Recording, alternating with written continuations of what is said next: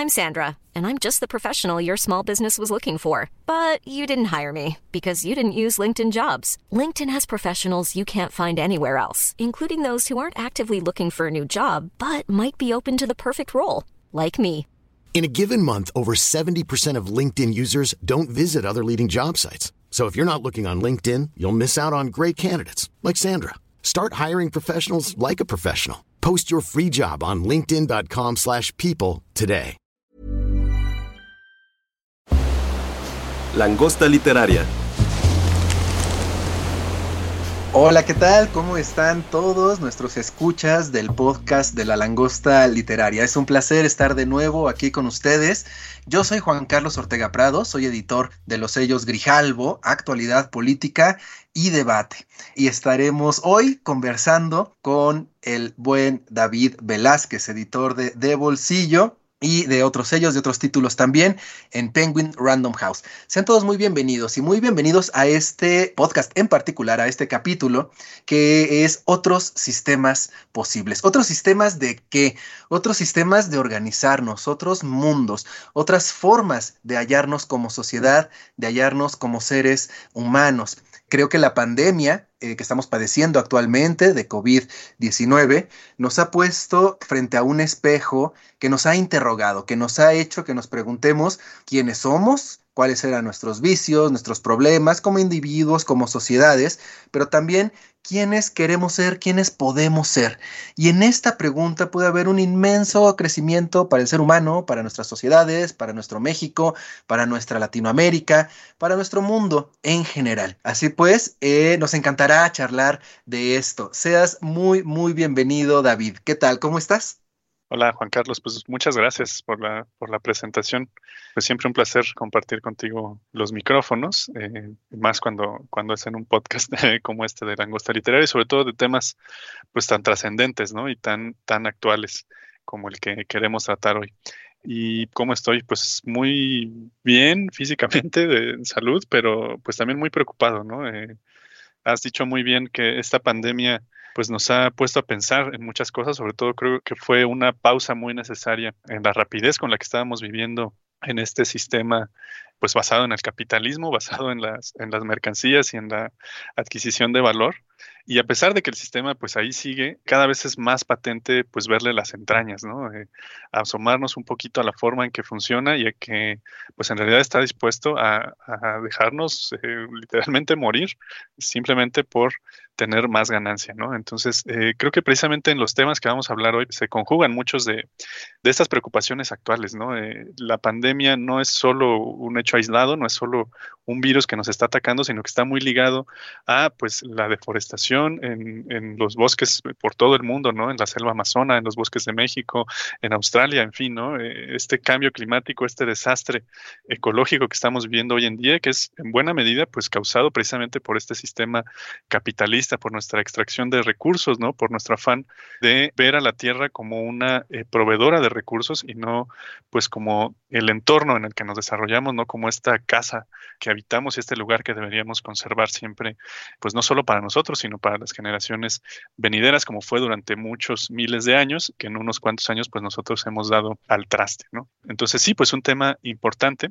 Y quería comenzar hoy un poco por destacar un tema que, estuvo hace unas semanas y, bueno, que lo estará también en las próximas muy presente en los medios y que era el viaje que estaba haciendo eh, o que está haciendo más bien el ZLN hacia Europa, ¿no? En esta cruzada por la vida, como le han llamado, y que en esencia pues es un llamado precisamente a la conciencia a un llamado a detenernos un poco, a pensar precisamente en lo que queremos tratar hoy, ¿no? En otras formas de organización, en otras formas de vida, en otras formas de mirar la naturaleza, de mirarnos unos a otros y tratar de parar pues este desastre en el que estamos ya metidos hasta el cuello, ¿no?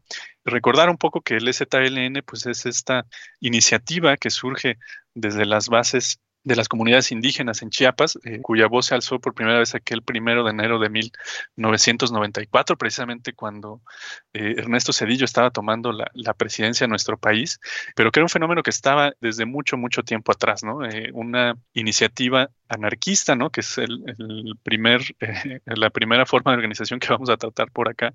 Una iniciativa anarquista. ¿Y qué quiere decir que es una iniciativa anarquista? Pues una iniciativa que está en contra de todo poder que no venga de la comunidad, ¿no? En contra del Estado eh, en particular, ¿no? Y precisamente, pues ese Estado que históricamente desdeñó y oprimió ¿no? a, estos pueblos y sigue oprimiéndolos hoy en día y pues no les quedó más, más remedio que levantarse en armas, ¿no? Aquí para quienes nos escuchan, quienes quieran conocer un poco más, por ahí teníamos un libro digital de John Gibler que se llama El STL en la reconquista de la autonomía indígena, que precisamente pues va a ahondar un poco en esta crónica de los hechos, ¿no? Desde el 94 hasta más o menos el, el año 2000, que es cuando se publica este libro y sobre todo pues pensando en esta ideología anticolonialista, antinacionalista, anticapitalista que anima precisamente a estos pueblos, ¿no? ¿Y por qué es importante seguir hablando del, del ZLN? Pues precisamente porque son la prueba patente de que otra forma de organización es posible, ¿no? Eh, a pesar de todo el tiempo que han pasado, a pesar de toda la resistencia que les ha puesto eh, el Estado, ¿no? Y patentemente, pues en la forma de eh, grupos paramilitares, de la propia, del propio acoso de, del militarismo mexicano, pues ellos han sabido organizarse hacia adentro y también hacia afuera, ¿no? Porque hacen cada cierto tiempo, pues reuniones donde invitan a un montón de activistas, de, intelectuales, de prácticamente cualquier persona que esté interesada en estos temas, eh, pues a compartir un poco sus experiencias y a llevarlas a buenos términos, ¿no? Entonces, hablar un poco, como decía, pues de, estas bases anarquistas, ¿no? Eh, decir que el anarquismo, pues aunque los medios intentan pensarlo siempre como estos encapuchados de negro que están eh, presentes en las propuestas haciendo destrozos y desmanes y simplemente como unos meros vándalos criminales, pues el anarquismo, muy al contrario de, esta representación casi cómica, pues está muy, muy afincada en el apoyo mutuo, ¿no? Es decir, estas propias comunidades que conforman el ZLN, pues decidieron que si no iban a recibir un apoyo del Estado, si no iban a recibir un apoyo del resto de comunidades eh, mexicanas, ¿no? Pues prácticamente tendrían que apoyarse entre ellas, ¿no? El anarquismo está muy, muy fincado en esta necesidad de que o en esta idea más bien de que todas las necesidades básicas de, una persona pues sean cubiertas por su propia comunidad, ¿no? Es decir, no necesitamos que un Estado venga y nos ponga escuelas, no necesitamos que nos pongan hospitales, no necesitamos que nos organicen partidos de fútbol o eh, exposiciones culturales, ¿no? Nosotros mismos podemos hacerlo con nuestros propios medios, con nuestros propios recursos y pues ahí está la prueba, ¿no? Incluso pudieron conseguir un barco para cruzar el océano y llevar este mensaje eh, pues allende las fronteras, ¿no? Queda por ver pues la recepción que puedan tener allá, allá en Europa, donde seguramente ya les esperan muchos activistas y muchas otras comunidades que también están peleando por la defensa de su territorio, eh, por la conservación, como decía, de la naturaleza y pues estaremos siguiendo muy, muy de cerca pues estos avances, ¿no? Creo que ya estoy acaparando un poco el micrófono, entonces no sé, Juan Carlos, si, si quieres comentar algo al respecto para seguir abonando a este tema. No, que lo que has dicho me, lleva a pensar en un asunto central, eh, fundamental y muy evidente, pero que eh, muchas veces paradójicamente no vemos, que es, a ver, el sistema tal como está no funciona, no está funcionando, está evidenciando toda una serie de problemas, de modos de actuar y de entender las relaciones políticas, sociales, que no está solucionando las necesidades de la gran mayoría de la población y ya no hablemos de la población que ha de venir. ¿no? De las siguientes eh, generaciones. Entonces, el sistema no funciona y como bien dices, pues eh, eh, empiezan a revivir y empiezan a florecer ciertas ideas, ciertos movimientos, ciertas tendencias que en su momento ya han dicho con toda claridad, hey, aquí hay problemas estructurales que en un instante, que de un instante a otro, nos van a estallar en las manos. Eh, y uno, como bien dices, justamente el zapatismo, ¿no? Que justo ese reclamo que conocimos en el 94, pues es hoy más vivo que nunca. Tiene que ver, como bien comentabas, con el respeto a la tierra, que es el respeto, pues, a, lo que nos da el sustento en el sentido más literal y en el sentido también eh, metafórico Y en esta misma idea hay otros postulados, ¿no? Otras formas de, entender o de pensar otras sociedades alternas a este capitalismo que también tienen mucho, mucho que decir. Y a riesgo de sonar anacrónico, quiero empezar o quiero retomar, seguir esta charla con el marxismo, con el materialismo histórico, con el comunismo. Estas palabras que de pronto parecen eh, ya insultos, ¿no? Parecen vocablos de, híjole, ya, ya de guardarlos y arrumbarlos en el más profundo y olvidado de los baúles. Pero no, no, no, yo creo que no. Creo que justo lo que tenemos que hacer es voltear a ver todas estas opciones que en otros momentos se han abierto eh, y reflexionar naturalmente a la luz de lo que ya conocemos, de lo que ya sabemos, para pensar qué nos pueden aportar en esta coyuntura histórica, en esta coyuntura central, en esta coyuntura en la que nos va la vida. Y el marxismo, el materialismo histórico, ¿Qué nos puede dar, por ejemplo? Bueno, pues hay algunos conceptos que haríamos muy bien en, regresar y estudiar y ver a la óptica de este, bajo la óptica de esta teoría política, ¿no? Eh, lo primero es el propio capitalismo.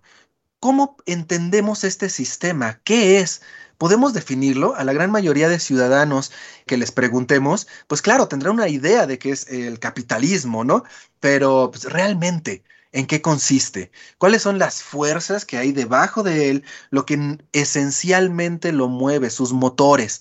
Si no hacemos esta reflexión, muy difícilmente seremos capaces de encontrar lo que está mal, ¿no?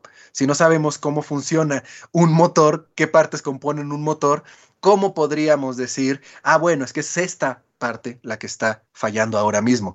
Entonces, reflexionemos y reflexionar a la luz del materialismo eh, histórico. ¿Qué es el capitalismo? Es una de las reflexiones, eh, creo yo, políticas más ricas, eh, más creativas que podemos hacer. Porque sí es una de las teorías políticas que con más fuerza y con más firmeza ha hecho esta pregunta. ¿No? Eh, claro, muchos de los postulados han sido reformulados, han sido incluso superados, pero eh, las ideas centrales se mantienen. Entonces, entender que en el capitalismo, por ejemplo, es esencial la explotación, es esencial la lucha de clases, es esencial la plusvalía, nos abre muchas ventanas, nos abre muchas vías para decir, hey, pues es que a lo mejor aquí está parte del problema, a lo mejor el consumismo solo se entiende de cara a la explotación, de cara a, y aquí otra categoría de la que quiero hablar, la alienación. Ya he mencionado varias, entonces iré un poco más despacio y me gustaría que reflexionáramos en torno de esto. Por ejemplo, mencionaba ahora y como la primera categoría para entender el capitalismo, pues la explotación, ¿no? Si claramente el capitalismo necesita, en tanto sistema, pues que un capitalista pueda ejercer control mediante todo un sistema sobre trabajadores. Y este control tiende inexorablemente a la explotación, al ir más allá de un eh, pacto moral, de un pacto ganar-ganar, ¿no? Eh, no, no, no. Necesita exprimir a esa clase trabajadora. Y hombre, eh, ahora que, lo estoy mencionando, no me crean a mí, me encantaría naturalmente remitirlos a la fuente, ¿no? O algunas de, las fuentes que han hablado de esto, pues brillantemente, empezando con el manifiesto eh, comunista del propio Karl Marx y Federico Engels. En Penguin Random House tenemos una edición hermosa, ilustrada, por cierto, que puede servir muy bien para el lector que se está introduciendo, ¿no? A esto, que de plano, si dice, hey, pues quiero conocer qué otras posibilidades y qué otras categorías de análisis al menos tengo, no para hacerme comunista, sino para entender un poco lo que estoy viviendo y, dónde nos aprieta el zapato a todos. Otro concepto que también mencioné y que también está expresado este, en el manifiesto comunista, pero con mayor claridad en, en el capital, es el de plusvalía. ¿no? Este piquito de ganancia esto que hay entre lo que recibe el obrero, el que produce efectivamente eh, los objetos, o lo podemos ampliar, los, los servicios, ¿no? Y, la pequeña ganancia, ¿verdad? Que recibe el capitalista, que no es una pequeña ganancia, es realmente el núcleo de la explotación. ¿no? Del obrero. En esta pequeña lógica que todos tenemos interiorizados, en esta pequeña ganancia, artilugio, radica toda la lógica del capitalismo. Otra cosa en la que deberíamos reflexionar muy, muy bien, y creo que será un concepto que igual que explotación volverá a salir en esta charla, pues es el de, el de alienación, ¿no? Este sentimiento de eh, sentirnos desposeídos del valor último de nuestro trabajo, no sentirnos reflejados en el producto final de nuestra chamba, ¿no? Esto. Entonces, este sentimiento pues crea una serie de actitudes hacia el propio trabajo que dejan de verlo como una actividad dignificante para verlo como una eh, actividad simple y llanamente de sobrevivencia, que en eso termina convertido en el, en el capitalismo, queremos bien en replantearnos, es decir, ¿para qué estamos trabajando? ¿Cómo nos relacionamos con el trabajo mismo? Eh, la pandemia cambió todo el modo en que chambeamos, ¿no? Y hacia dónde queremos ir. Entonces es un gran momento para replantearnos nuestro vínculo con el trabajo socialmente útil, ¿no? Y el último concepto, esto que, que ahora quisiera mencionar, es el de lucha de clases, ¿no? Que es pues sí, hay intereses bien distintos entre pues quienes poseen realmente el, el, capital, ¿no? Los empresarios, los, sobre todo los grandes empresarios, etcétera, y los que trabajan para esos empresarios, ¿no? Si no es solo una diferencia de yo tengo un poco más de dinero o trillones más de pesos que tú. Eh, no es una diferencia eh, cuantitativa, es una diferencia cualitativa. Nuestros intereses, nuestras historias de una y de otra clase son absolutamente opuestos, hay que identificarlos, hay que asumirse y entender bien cuál es la posición en la que este sistema nos ha puesto, por lo tanto, qué tipo de pensamientos hemos desarrollado en función de ese sitio histórico desde el que estamos existiendo, creando, trabajando, y cómo eso, en qué exactamente se contradice con los intereses de otras clases. Eso nos pone pues, en un sitio de, de, hey, esta es mi postura y estos son mis intereses, entonces hago bien en defender mis intereses de cara a los otros, ¿no? Al menos entenderlos y asumirlo. Entonces, pues sí, tal vez me fui eh, muy, muy atrás, querido David, con esta eh, reflexión, pero es que es justo en situaciones así, justo en momentos así, en los que hay que pararnos, ¿no? Y observar y recordar y traer a la mesa cosas que, pues de pronto el propio sistema nos ha dicho, no, no, no, no, no, ya arrúmbenlas. Es tiempo, pues, de, de revivir la esperanza, ¿no? De revivir el delirio. Y, acabo justamente de citar casi textualmente el título de un libro del que me encantaría que nos platicaras ahora, querido, querido David, La esperanza y el delirio de Hugo Pipitone. Sí, Juan Carlos, eh, pues sin duda, claro que fuiste un poco a, las bases, ¿no? Pero, pero me parece importante que, las retomemos precisamente porque son pues el origen de esto que, que, estamos viviendo, ¿no? Y a lo que ya hacía un poco alusión al principio, ¿no? Es decir, casi que todos los grandes problemas que estamos enfrentando hoy en día tienen que ver de alguno u otro modo con el capitalismo, ¿no? Es decir, eh, Palestina, Colombia, Chile, ¿no? Estas eh, protestas sociales, pues no son aisladas, ¿no? No, están atadas a lo que está sucediendo en cada uno de estos países en particular, sino al sistema global en general, ¿no? Eh, todo lo que has hecho alusión con la explotación, alienación, con la plusvalía, pues precisamente están muy, muy ligadas a esto, ¿no? Eh, existe este concepto del norte y el sur global, donde precisamente, pues, como decías al principio, ¿no? Parece que el sistema no funciona. Eh, lo triste es que el sistema sí funciona, pero funciona solo para ese 1% que tiene el capital, que tiene el control de los medios de producción, que tiene en la mano la explotación de la clase obrera, que tiene el monopolio también de la violencia, ¿no? Como, como también se, se puede definir al, al, Estado, ¿no? Entonces, qué bueno que, que, recuperes esta, esta lección sobre, sobre marxismo, ¿no? Este marxismo, introducción al marxismo eh, que nos has hecho.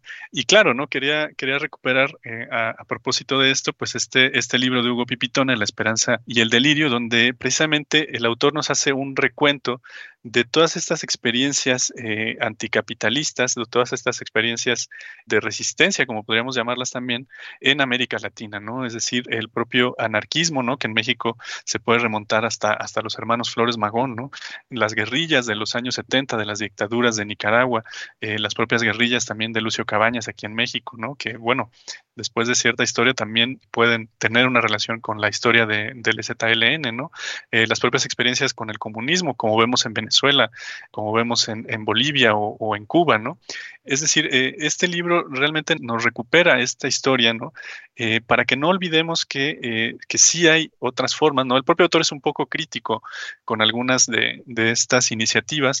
Se pregunta mucho, por ejemplo, si el comunismo no será un callejón sin salida, ¿no? Si tiene cabida hoy en día eh, la guerrilla como una forma de resistencia, sobre todo pues ante el avance eh, de la tecnología bélica, ¿no? Que puede fácilmente aplastar cualquier esfuerzo de la población general, ¿no?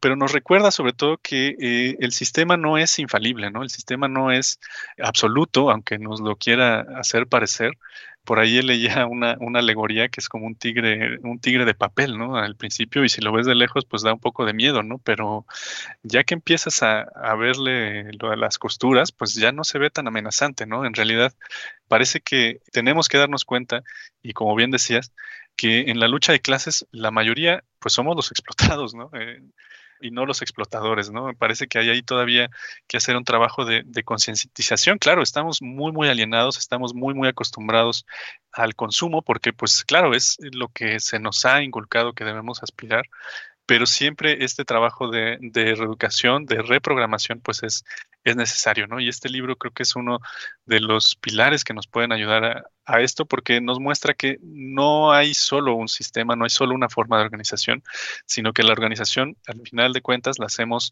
eh, nosotros, ¿no?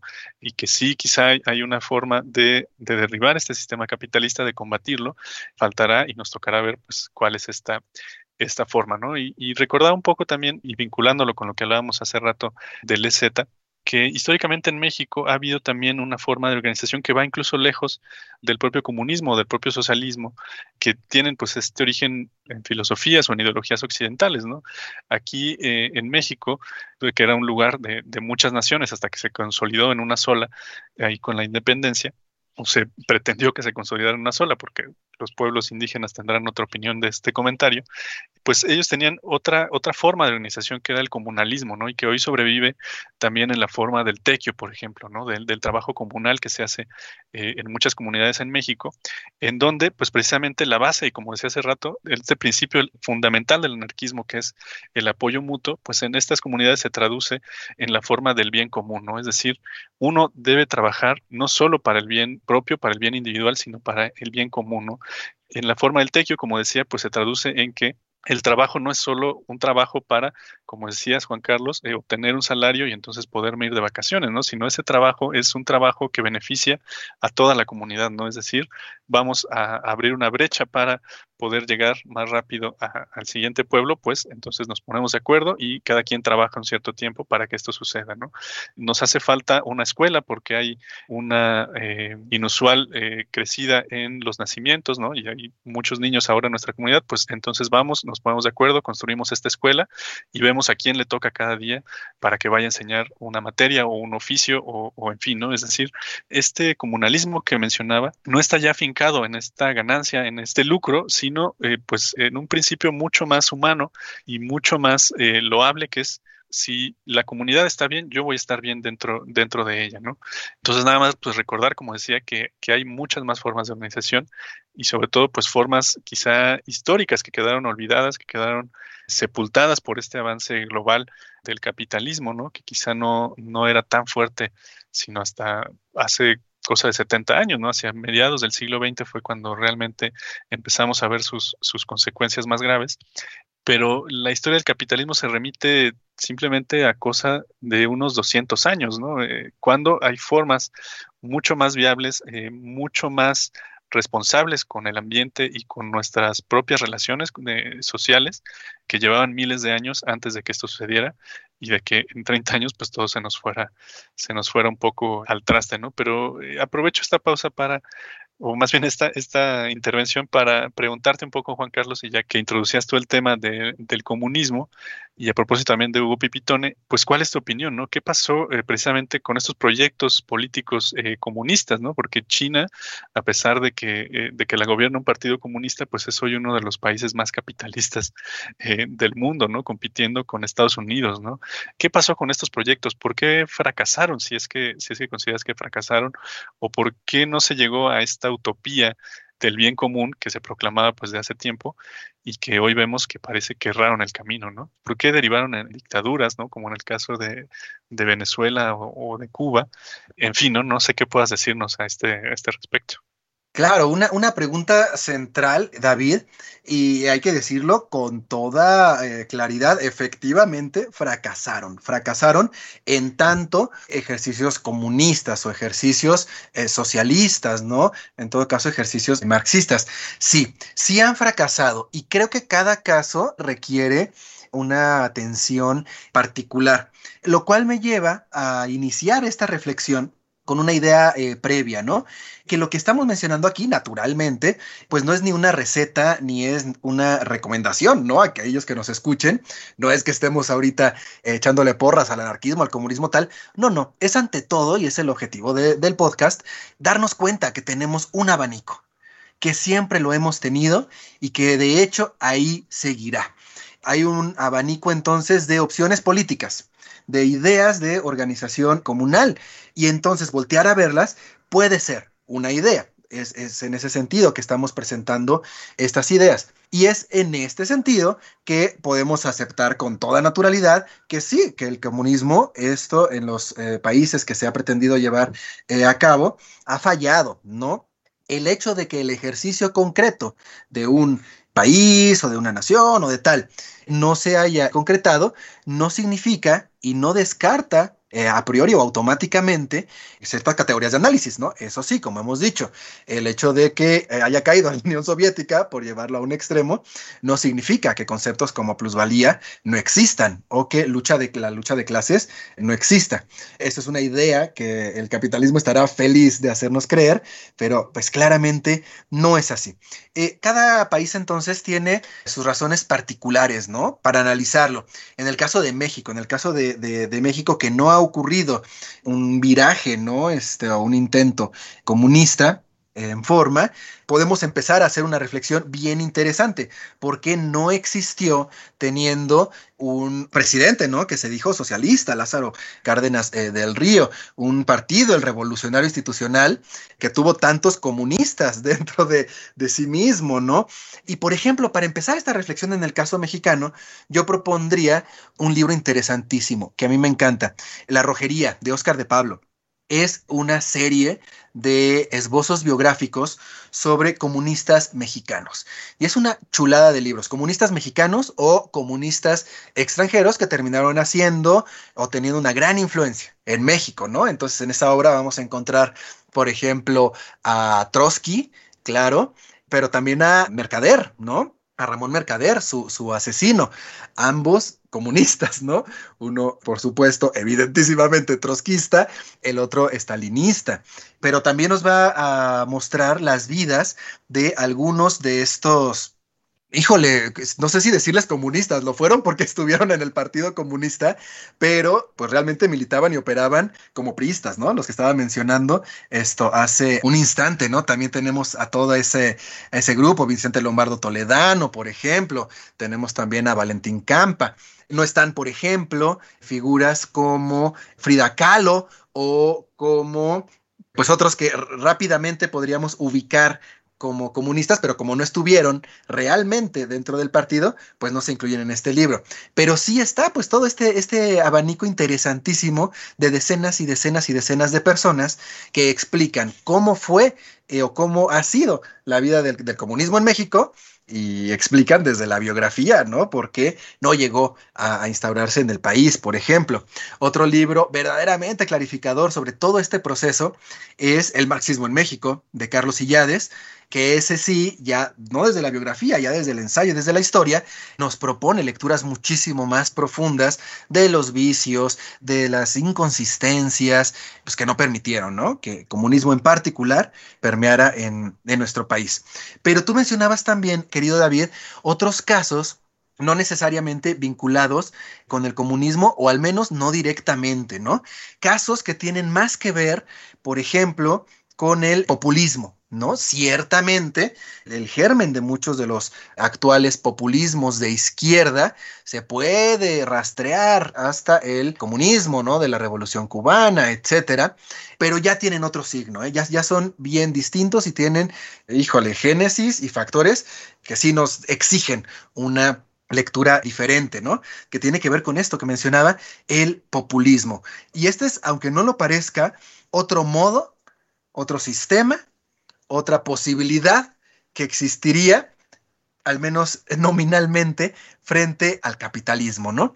El problema, claro, es que el populismo es ante todo máscara, es ante todo simulación, sea el de izquierda que he mencionado, pero también existe el de, el de derecha, que lo estamos viendo ahorita, a sus consecuencias, digo, por ejemplo, en Colombia, ¿no? Brasil, ni se diga, eh, Estados Unidos, eh, pues recién tuvo a Trump, ¿no?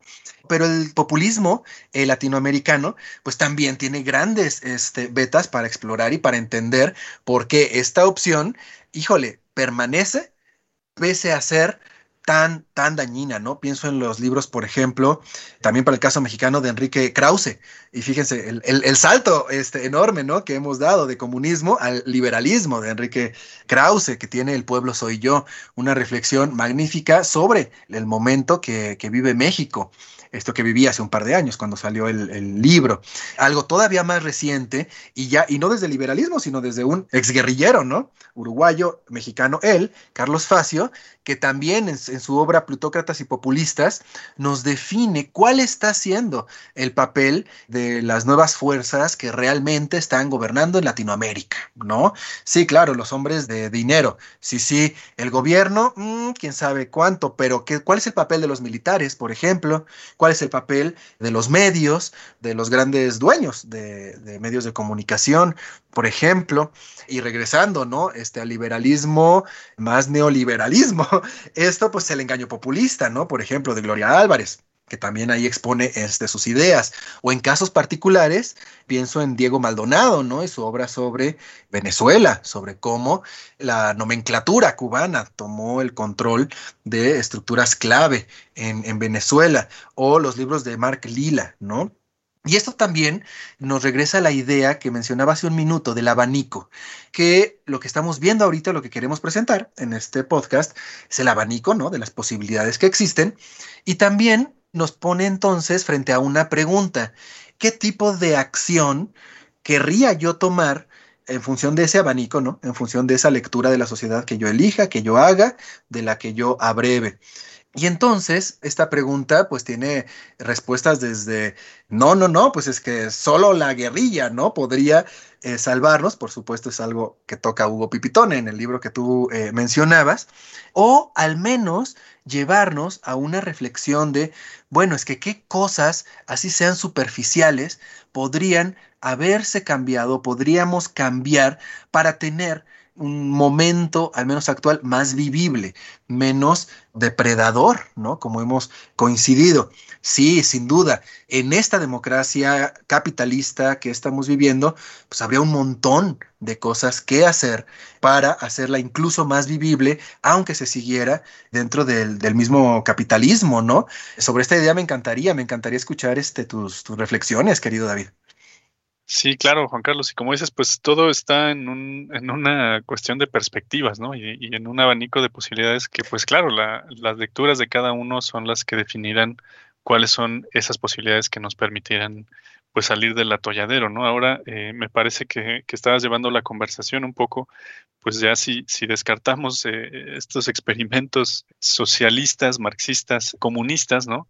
En vista de sus resultados, si no podemos tampoco emprender la vía de las armas, ¿no? si denostamos esta radicalidad, pues claro, la, forma que nos queda, o, una de las formas que nos queda por explorar es también la de la socialdemocracia, ¿no? Es decir, mantener nuestro sistema democrático intacto, al menos en sus principios eh, básicos fundamentales, pero sí tratando de transformar un poco los, los resultados que ofrece para tratar de alcanzar pues esta utopía o este ideal del, bien común, ¿no? Por ahí podríamos mencionar este libro de Michael J. Sandel, que es este profesor eh, de filosofía famosísimo, que se llama La tiranía del mérito, ¿no? Donde él precisamente se pregunta por qué este mundo es tan desigual y, si realmente tiene que ver con el esfuerzo que cada uno ponemos en nuestro trabajo y en nuestro día a día, o si hay también estas otras causas estructurales y cómo podemos cambiarlos. ¿no? En la misma línea también está por ahí la economía del bien común de Jean Tirole, que es pues además un premio Nobel de Economía, donde se hace una, una pregunta pues muy, muy, muy similar, ¿no? Es decir, ¿cómo podemos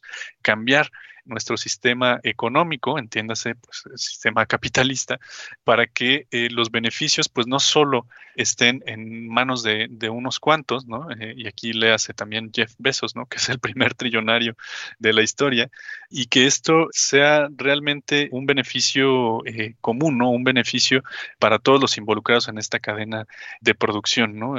Aquí, pues claro, habría que preguntarnos cuáles son esas precisamente esas acciones que, que, podemos emprender y si realmente pues la vía democrática es la que la que nos va a llevar a esto. Quizá el experimento más, más reciente que se me ocurre es precisamente pues esta, esta cuarta transformación que estamos viviendo, ¿no? Un, proyecto político al que le apostaron millones de, de, mexicanos y que los resultados pues parece que no están siendo los que esperábamos ni están llegando con la presteza con la que queríamos que sucediera, ¿no? Pero sin duda que, es un cambio, ¿no? Y habrá quien diga que todo cambio es bueno, habría que ver en qué medida, ¿no? Y habría que preguntarnos cómo podemos, a partir de este pequeñísimo cambio, ¿no?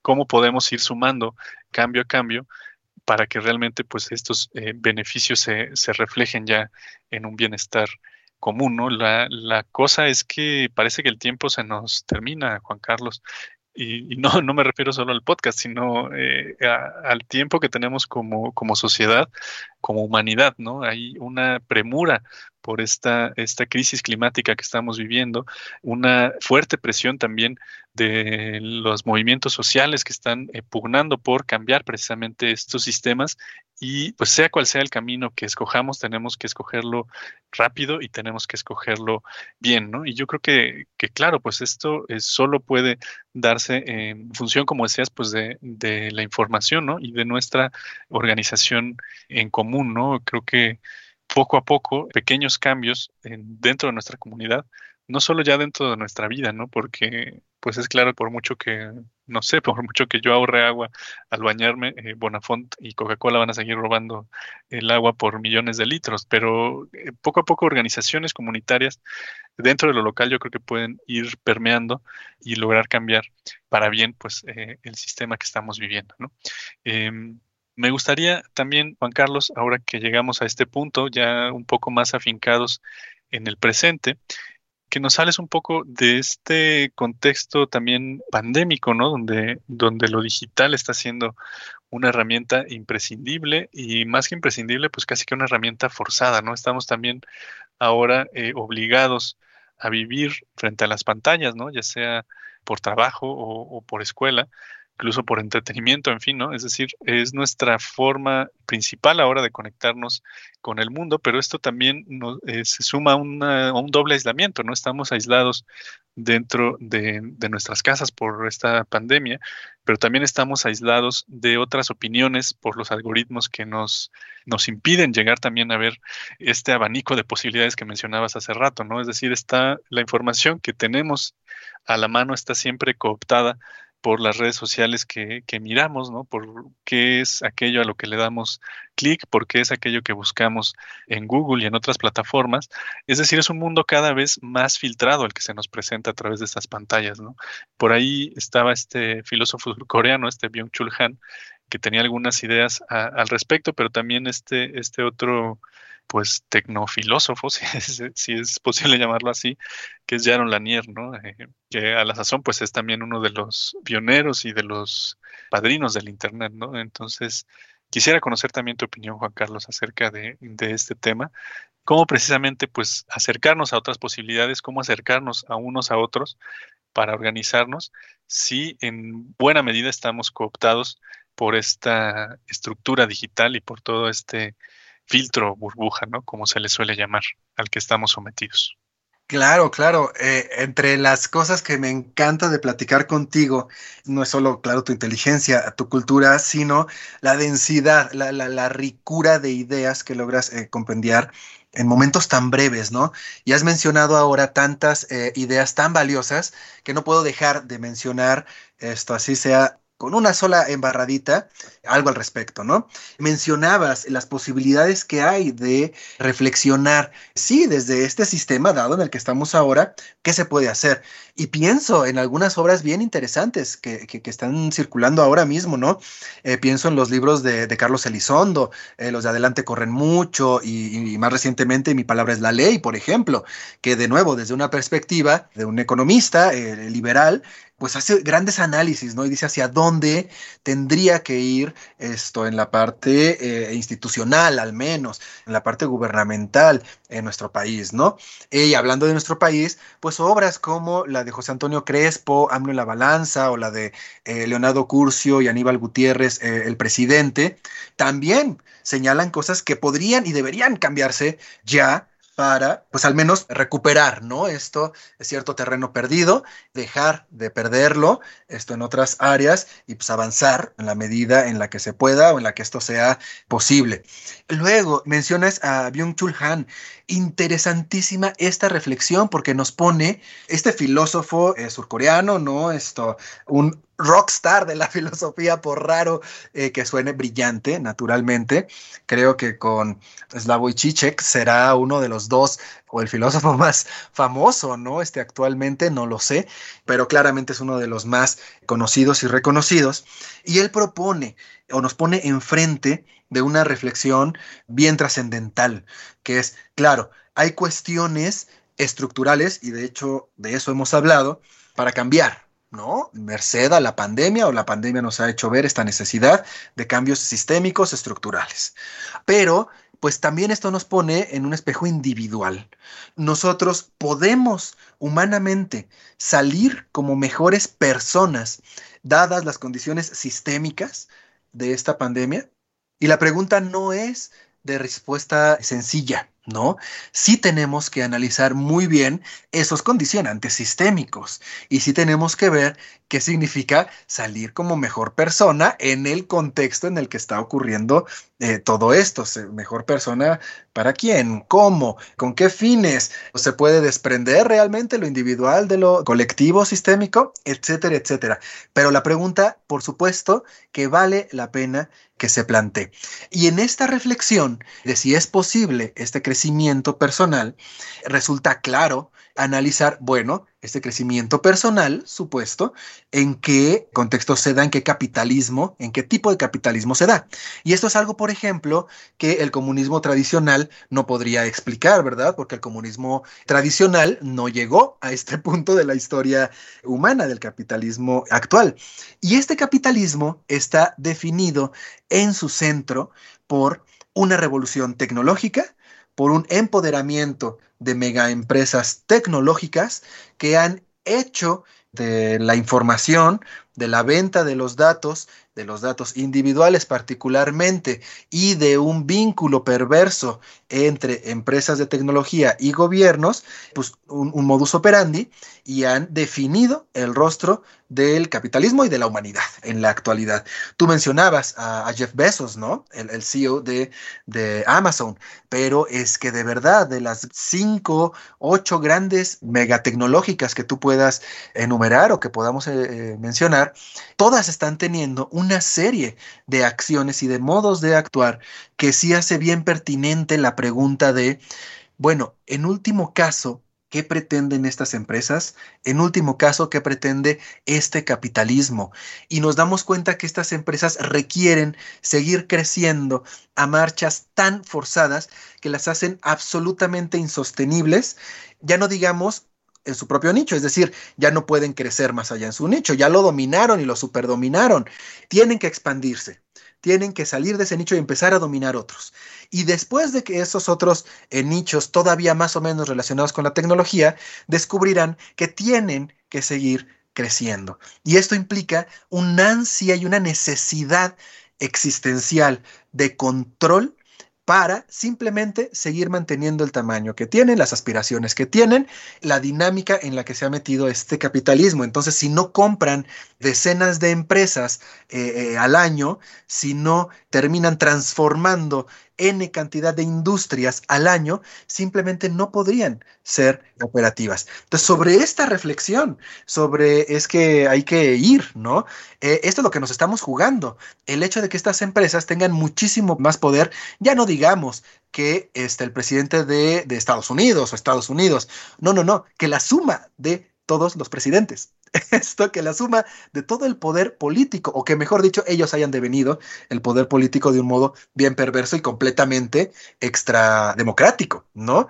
Entonces, reflexionar sobre el mundo digital que estamos viviendo es reflexionar sobre la peor de las distopías que nos puede ocurrir, disfrazada, por supuesto, como suelen ser las distopías, de la mejor de las utopías.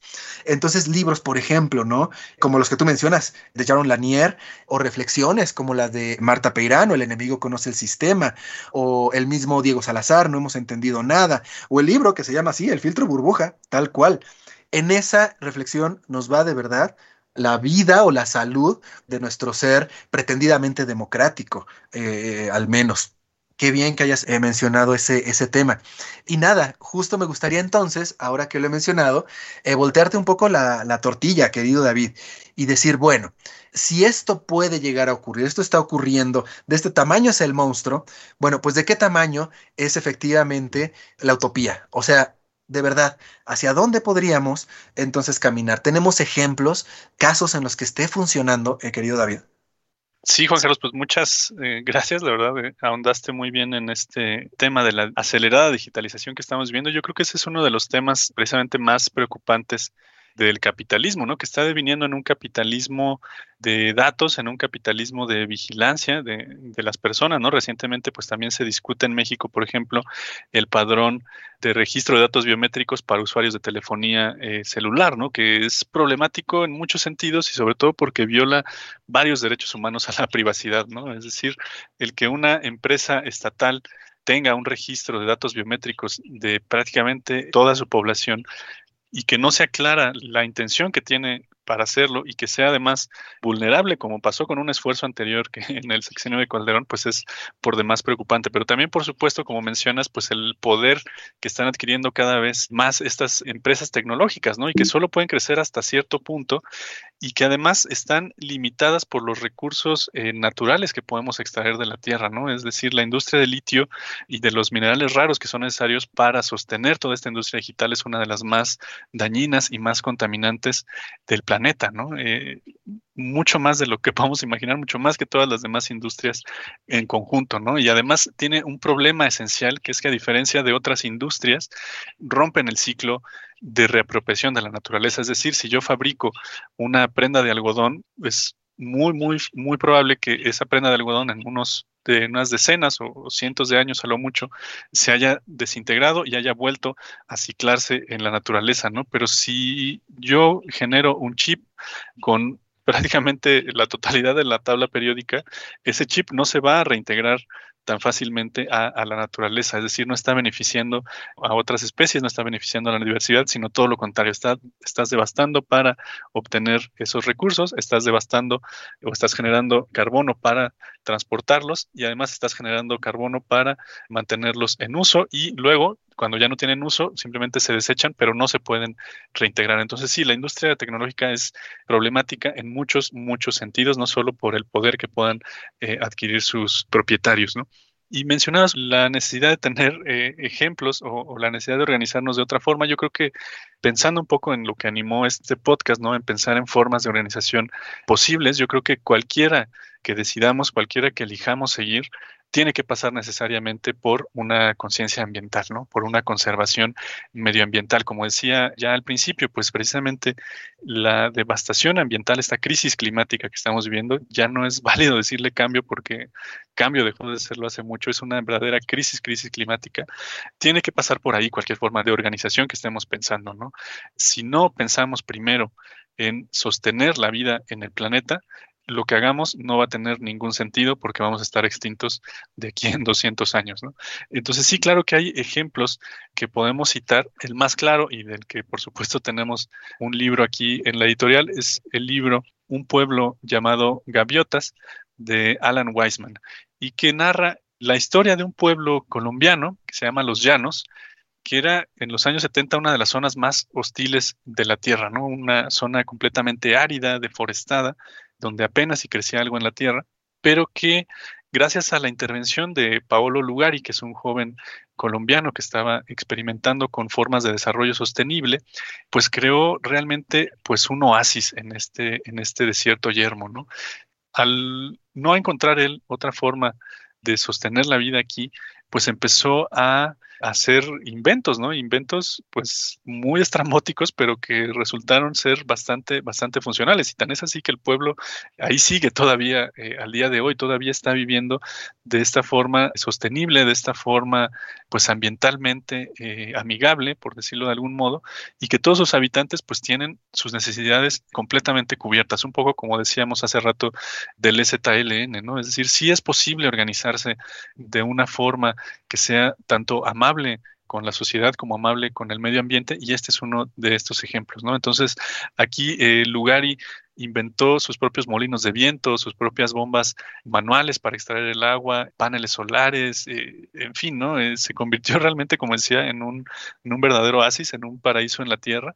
Y yo creo que es posible replicar esto en, en muchos otros lugares. Yo creo que no es algo que esté completamente eh, ligado a, Colombia o a, Chiapas, por ejemplo, en el caso de del ZLN, sino que realmente es una cosa de mirar donde no hemos mirado, ¿no? O mirar donde ya habíamos mirado, pero desde otra perspectiva, ¿no? Yo creo que, eh, como decía, necesariamente tiene que pasar por el filtro de la conciencia ambiental, porque de otra forma, pues no va a ser insostenible, ¿no? Libros como La cuenta atrás, como El planeta inhóspito, que ya he mencionado en otros podcasts, nos advierten precisamente de la gravedad de, de este problema, ¿no? Y un problema que para ligarlo al tema que nos trajo acá, pues está ligado precisamente al sistema capitalista y a nuestra dependencia de él, ¿no? Entonces, yo creo que sí es posible mirar fuera de esta organización, eh, hacer un poco de autocrítica, ¿no? De, de, limpieza ideológica y pensar realmente cuáles serán nuestras prioridades, no solo personales, sino sobre todo, pues comunitarias, ¿no? Hacia el futuro, para lograr realmente esta organización y estas posibilidades que hemos comentado ya por acá, ¿no? Entonces, ejemplos sobran, posibilidades existen, hay otras formas de vivir, de habitar esta tierra, de relacionarnos unos con otros, y va siendo importante y necesario pues discutirlo eh, en, comunidad y empezar a mirarlo pues realmente de manera seria, ¿no? A dejar de mirar el capitalismo como la única forma de, de organización posible, porque como decía hace rato, pues no lo es, ¿no? El capitalismo lleva 200 años sobre la tierra y los humanos llevamos poco más de 10.000, ¿no? Entonces, hay que empezar a ver qué podemos hacer para poder volver a ese, a ese paraíso vital que era la Tierra antes de que comenzáramos a, a comérnoslo poco a poco.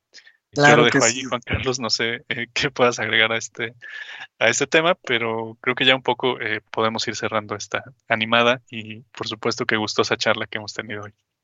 ¿Qué puedo agregar? Pues un enorme agradecimiento por haberte escuchado, querido David Velázquez.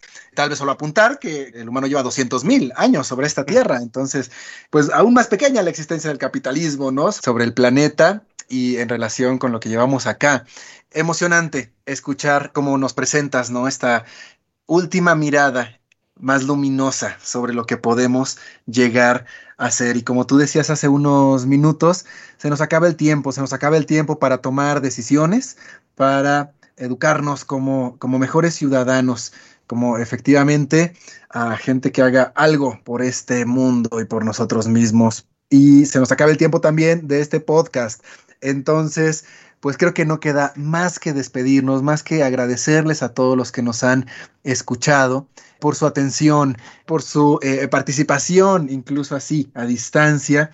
Yo soy Juan Carlos Ortega Prado, editor también en Penguin Random House, en mi caso de los sellos Grijalbo Actualidad Política y Debate. Esto fue el podcast de La Langosta Literaria. David Velázquez, editor de, de, Bolsillo, te mando un enorme abrazo y un saludo a todos los escuchas. Que tengan un excelente día y hasta luego. Pues gracias, gracias Juan Carlos, de verdad. Pues como decía, una, un placer siempre eh, compartir estas ideas contigo. Agradecer también a, a Jacqueline Tavera y a Álvaro Ortiz que estuvieron por acá en la producción. Y pues nada, tenemos tarea por delante, pero esa tarea será mucho más fácil si la emprendemos en conjunto. Entonces nada, muchas gracias por la invitación, por la amena charla y nada, apoyo mutuo. Hasta luego. Búscanos en nuestras redes sociales, Twitter, arroba langosta-lit, Instagram y Facebook, Langosta Literaria, y en YouTube, Me Gusta Leer México.